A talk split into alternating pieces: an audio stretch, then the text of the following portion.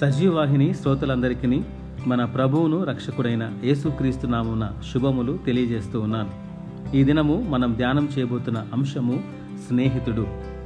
యోహాను వ్రాసిన సువార్త పదిహేనవ అధ్యాయము పద్నాలుగవ వచనంలో నేను మీకు ఆజ్ఞాపించు వాటిని చేసిన ఎడల మీరు నా స్నేహితులై ఉందురు.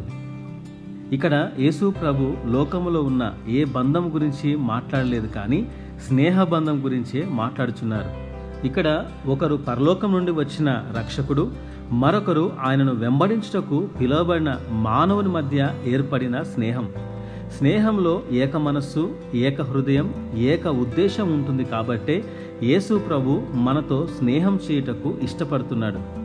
ఇక్కడ బంధుత్వాలు వ్యర్థమని చెప్పడం లేదు కానీ ఏ బంధుత్వములోనైనా స్నేహం ఉంటేనే చివరి వరకు నిలుస్తుంది. అందుకనే కొంతమంది సాక్ష్యం పంచుకుంటూ మా తల్లి నాకు ఒక తల్లి మాత్రమే కాదు మంచి స్నేహితురాలని చెప్తారు.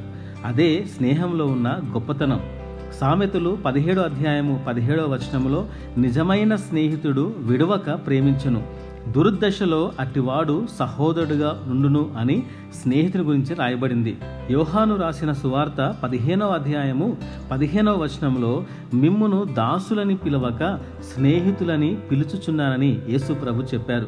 దేవునితో స్నేహం చేస్తేనే జీవితంలో పరిపూర్ణ ఆశీర్వాదం మనం పొందుకోగలము. ఇస్రాయేలీలు అశూరిల చేత రక్షణ పొందాలని వారి గుర్రములను నమ్ముకున్నారు. మీరే మాకు దేవుడని వారి చేతి పనితో చెప్పి దేవుని విసర్జించట వలన శ్రమల పాలైనారు.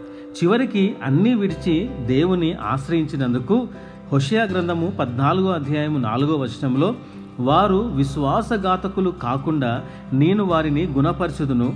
వారి మీదనున్న నా కోపము చల్లారెను. మనస్ఫూర్తిగా వారిని స్నేహితును అని దేవుడు చెప్తున్నాడు. దేవుడు వారితో స్నేహం చేయుట వలన వారికి కలిగిన పరిపూర్ణమైన ఆశీర్వాదము మనము ఒషయ గ్రంథము పద్నాలుగో అధ్యాయము ఐదు ఆరు ఏడు వర్షాల్లో మనం చూడగలుగుతాం. ఈరోజు ఆయన యొక్క పరిపూర్ణ ఆశీర్వాదము ఎంత అద్భుతంగా ఉంటుందో అందులో ఏముంటాయో ఈ వర్షాల్లో మనం చూద్దాం. హుషయ గ్రంథము పద్నాలుగో అధ్యాయం ఐదో వచనంలో ఎప్పుడైతే ఇస్రాయేలీలు వారు చేసిన పాపములు ఒప్పుకొని వాటిని విడిచిపెట్టి దేవుని సన్నిధికి వచ్చినప్పుడు దేవుడు వారి పాపములు క్షమించి వారితో స్నేహము చేయటం వలన కలిగిన అద్భుతమైన ఈ ఆశీర్వాదాలు మనం చూద్దాం. ఐదో వచనంలో చెట్టునకు మంచు ఉన్నట్లు నేను అతని కుందును అని చెప్పారు. అనగా ఫలము అనేది మన జీవితంలో కలుగుతుంది. తామర పుష్పము పెరుగునట్లు అతడు అభివృద్ధి నొందును అని వాక్యం సెలవిస్తుంది. అనగా ఆత్మీయంగా అభివృద్ధి చెందుతామని అర్థము. లెబానోను పర్వతము దాని వేళ్ళు తనునట్లు వారు తమ వేళ్ళు తనుదురు అని రాయబడింది. అనగా శోధనలో కదలకుండా స్థిరముగా మనము ఉండగలము అని అర్థము.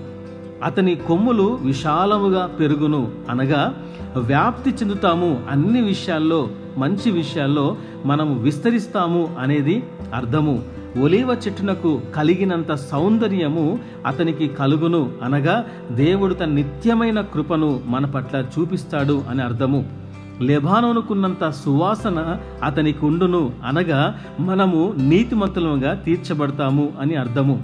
అతన్ని నీడయందు నివసించువారు మరలి వత్తురు ధాన్యము వలె వారు తిరిగి మొలుతురు ద్రాక్ష చెట్టు వలె వారు వికసింతురు లెబానోను ద్రాక్షారసము వాసన వలె వారు పరిమళింతురు. అనగా మనము పరిచర్యలో దేవుని యొక్క సేవలో పనిలో విస్తరిస్తాము అని అర్థము. ఈ పరిపూర్ణమైన శక్తివంతమైన అద్భుతమైన ఆశీర్వాదము మన జీవితాల్లో కూడా కావాలి అంటే దేవునికి అవిధేయత చూపక విధేయత కలిగి ఆయనతో మనం స్నేహం చేస్తే దేవుడు మనతో స్నేహం చేస్తే ఇటువంటి ఆశీర్వాదాలు మనం పొందుకుంటాం. ఇటువంటి ఆశీర్వాదాలు మీకు కలుగునుగాక. ఇటు మాటలు దేవుడు దీవించునుగాక. అమేన్